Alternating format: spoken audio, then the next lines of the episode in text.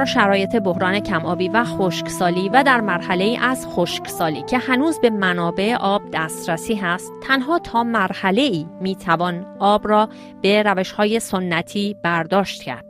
در برهه از کم آبی زمانی که دیگر روش های ساده و سنتی جوابگوی رفع نیاز کم آبی نیستند به ابزار مهندسی و طرحهای پرهزینه برای رفع نیاز به آب احتیاج است. به این گونه از خشکسالی خشکسالی مهندسی گفته می شود اهمیت خشکسالی مهندسی برای رفع نیاز به آب چیست؟ خشکسالی مهندسی چگونه می تواند در راستای مدیریت کشاورزی مورد بهره برداری قرار بگیرد؟ در این شماره از مجله دانش و فناوری دکتر ناصر کرمی کارشناس ارشد محیط زیست و استاد تغییرات اقلیمی در نروژ در ابتدا تعریف جامعی از خشکسالی مهندسی ارائه می دهد.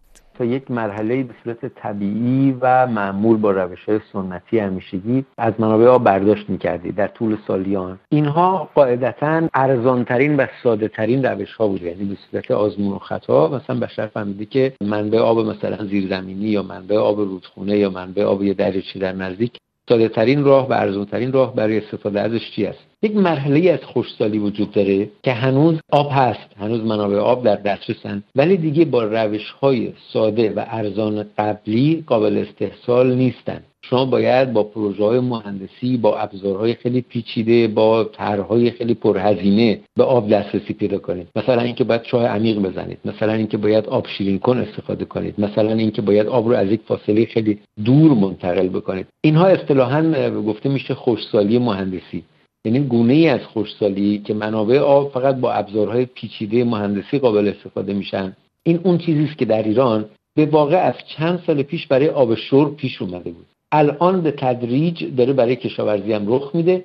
اهمیتش در این است که ما که ما به مرحله خوشسالی مهندسی می‌رسیم غالبا دیگه کشاورزی به شکل سابق توجیه نداره. شما باید روشاتون رو خیلی تغییر بدید چون برای معلفه بهای آب خیلی نقش مهمی ایفا خواهد کرد. یکی از مشکلاتی که در کشورهایی که با بحران خشکسالی روبرو هستن همین مسئله کشاورزی هست و اینکه چه نوع کشاورزی باید رایج بشه تا حداقل کمکی باشه در جهت کاستن از عوارض ناشی از این خشکسالی. این خشکسالی مهندسی چگونه و در چه جهتی کشاورزی رو مدیریت می‌کنه؟ من می‌خوام یه مثال بزنم براتون. مثلا الان هزینه آبی که وزارت نیرو از کشاورز می‌گیره کشاورز ایرانی حدودا هر متر مکعب 100 تومن هست. بعد در حالی که گفته میشه که قیمت تمام شده حدود هزار تومنی یعنی که ده درصد رو داره می‌گیره. در حالی که ما می‌دونیم که این هزار تومنی که گفته میشه صرفا هزینه استحصال یا استخراج آب و انتقال اون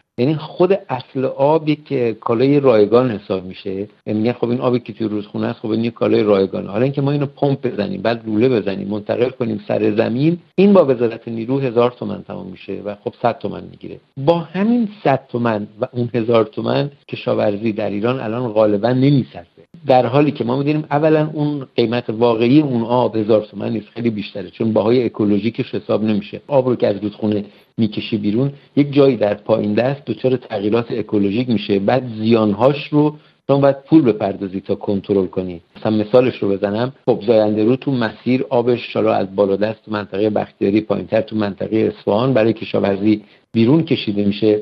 آب به شهر اصفهان نمی‌رسه آب به تالاب گاوخونی نمی‌رسه تالاب گاوخونی خوش میشه و این خشکیدن تالاب گاوخونی روی اون زیست بوم اصفهان تاثیر می‌ذاره. اونا فقط اون آب پمپاژ آب رو از بالا دست مثلا به تر زمین کشاورزی میان حساب می‌کنن. اینکه بعد این آب نمیره اونجا چه اثر اکولوژیکی داره چقدر بعد ما پول بپردازیم تا اون اثر اکولوژیک رو کنترل کنیم اون رو محاسبه نمی‌کنن. به هر حال خوشسالی مهندسی این هست که همین آبی که شما متر مکعبی هزار تومن برای شما تموم می‌شد. می‌دادید 100 تومن میشه سه هزار تومن میشه پنج هزار تومن. هزینهش بیشتر میشه. قاعدتا همیشه من میگن چرا شما میگی کشاورزی باید تعطیل شه؟ من میگم نباید تعطیل شه. کشاورزی باید بتونه بهای واقعی آب رو بپردازه. هر جایی در ایران که ما بتونیم بهای واقعی آب رو بپردازیم قطعا باید بتونیم باید توش کشاورزی بکنیم. اما نکتهش اینه که هزینه مهندسی برای استحصال و انتقال آب اینقدر بالاست که کشاورزی قطعا دیگه توش نمیصرفه در مناطقی که با بحران خشکسالی روبرو هستند ولی متاسفانه ما در دهه های اخیر شاهد بودیم که نوعی از کشاورزی رایج شده که نیاز به آب بسیار داره. از جمله مثلا کشت برنج در جنوب ایران که می‌دونیم کشت برنج مستلزم آب فراون هست. خشکسالی مهندسی چه توصیه‌ای در راستای ترویج کشاورزی و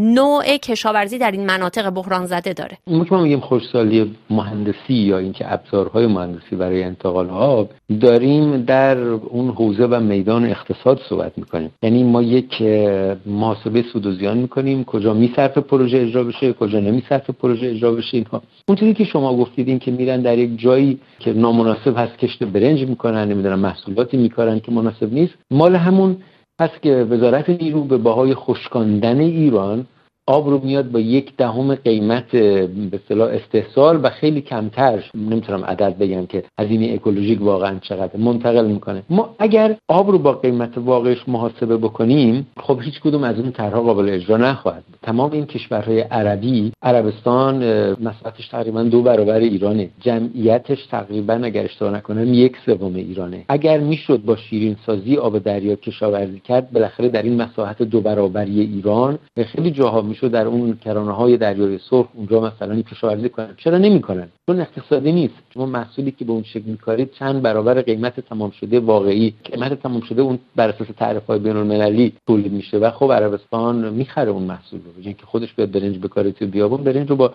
یک چندم اون قیمت می‌خره. ما در ایران چون متاسفانه طبیعت متولی نداره. یعنی اینکه ما داریم میخشکانیم طبیعت رو خاک رو فرسوده می‌کنیم پرون شست رخ میده چی و چی و چی. اینها چون متولی نداره آب از طبیعت غصب میشه دزدیده میشه به زور گرفته میشه به یک کشاورزی ناپایداری که در اصل نباید ادامه پیدا بکنه داده میشه متاسفانه. انتظار ما به عنوان شهروندان یک کشوری که با بحران خشکسالی روبروست از خشکسالی مهندسی چه باید باشه؟ این یک وضعیت جدیدی یعنی ما روش های قدیمی خودمون رو تو بحث مهندسی آب داشتیم. خب اونا با اون جمعیت با اون میزان تولید با اون الگوی کشاورزی جواب می‌داده. ما باید خودمون رو با این وضعیت جدید منطبق بکنیم. ما نمی‌تونیم که مصرف آب رو قطع کنیم. ما در خیلی جاها نمی‌تونیم واقعا کشاورزی رو تعطیل کنیم. ما الان آمادگیش رو نداریم. تنها چاره کاری این است که ما اقتضاعات این روزگار نو رو بپذیریم. روزگاری نو هست و اقتضاعات اقتصادی فنی مهندسی اکولوژیکی خودش رو داریم. ما باید با این سرنوشت تازه رو در رو بشیم.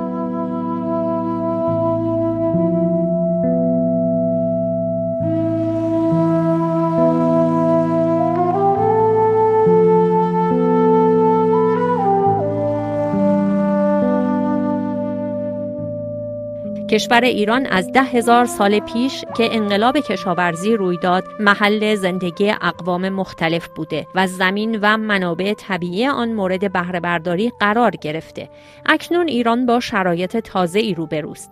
یک بعد مهم از مشکل آب مربوط به این واقعیت است که آب کالایی است که کمتر از حد لازم قیمت گذاری شده. کشور ایران در نزدیکی کمربند خشک زمین قرار دارد و گرم شدن تدریجی کره زمین شرایط خشکی این مناطق را به تدریج نامساعدتر می کند. افزایش جمعیت و تغییرات آب و هوایی ایجاب می کند شهروندان این مناطق با این سرنوشت جدید به گفته دکتر ناصر کرمی روبرو شوند و خود را تطبیق دهند.